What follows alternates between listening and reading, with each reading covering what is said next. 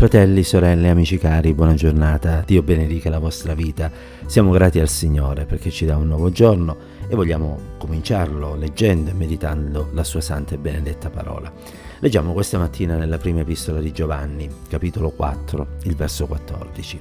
Ispirato dallo Spirito Santo, l'Apostolo scrive, e noi abbiamo veduto e testimoniamo che il Padre ha mandato il Figlio per essere il Salvatore del mondo. In questo brano l'Apostolo Giovanni scrive per uno scopo particolare, cioè ravvivare nei cuori dei credenti l'immenso amore che il Padre ha avuto per l'umanità. Un amore che non è soltanto platonico, ma è pratico in quanto si è manifestato con la morte sulla croce del suo unigenito figlio affinché per mezzo di lui noi vivessimo. Ehm, la certezza e la grandezza dell'amore di Dio oh, sicuramente avrebbero spinto i credenti a cui Giovanni scriveva a un'esperienza più personale col Signore Gesù. E spero che questo è quello che avviene nella vita di ognuno di noi.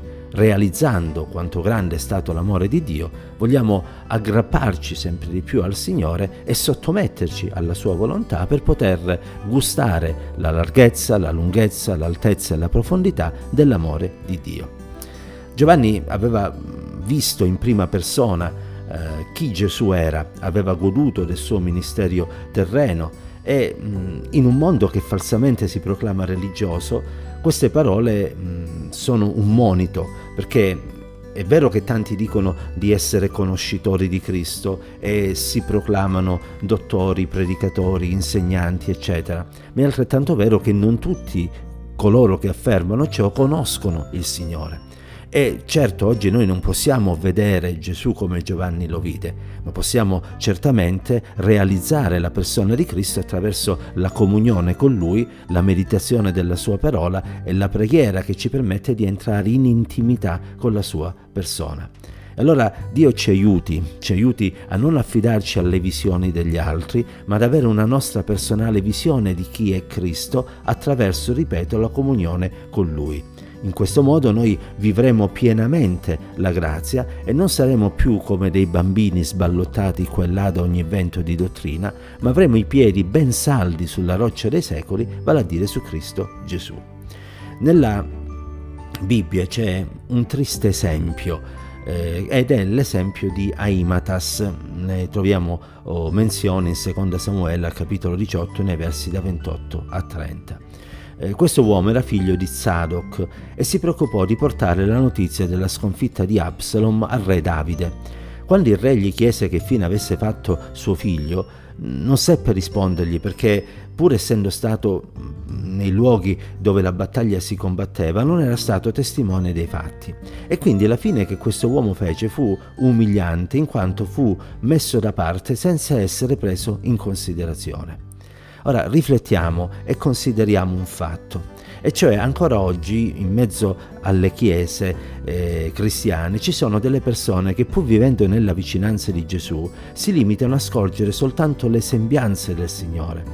Ma il cristiano non può manifestare agli altri l'amore di Dio e eh, testimoniare di esso eh, se la sua esperienza è eh, superficiale e carnale. Noi abbiamo bisogno di vedere in prima persona l'amore di Dio nella nostra vita, abbiamo bisogno di incontrare personalmente Gesù per poter poi raccontare quello che il Signore ha fatto, non soltanto duemila anni fa, ma ancora oggi nella nostra vita in prima persona.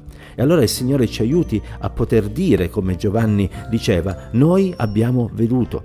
E a non essere come quel figlio di Zadok, il quale invece non poter dire di aver veduto, pur trovandosi nelle vicinanze. Sì, perché questa è la grande differenza tra il cristianesimo formale e il cristianesimo reale, tra coloro che sono semplici membri di chiesa e coloro che invece per grazia sono figli di Dio, tra quanti fanno una semplice professione religiosa e coloro che invece realizzano la pienezza di Dio nella loro vita. E noi vogliamo essere tra questi ultimi, vogliamo essere tra coloro che dicono ho veduto. E questo, ripeto, è una conseguenza della nostra intimità con Lui, che a sua volta è conseguenza della nuova nascita che abbiamo realizzato in Cristo Gesù.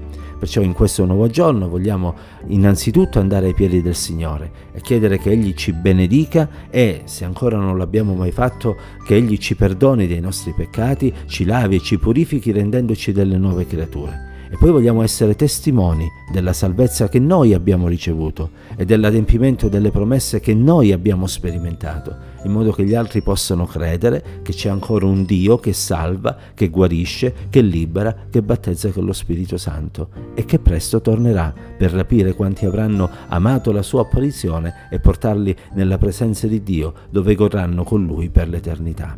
Che Dio ci accompagni ancora oggi, che la sua grazia e la sua pace sia con tutti quanti noi.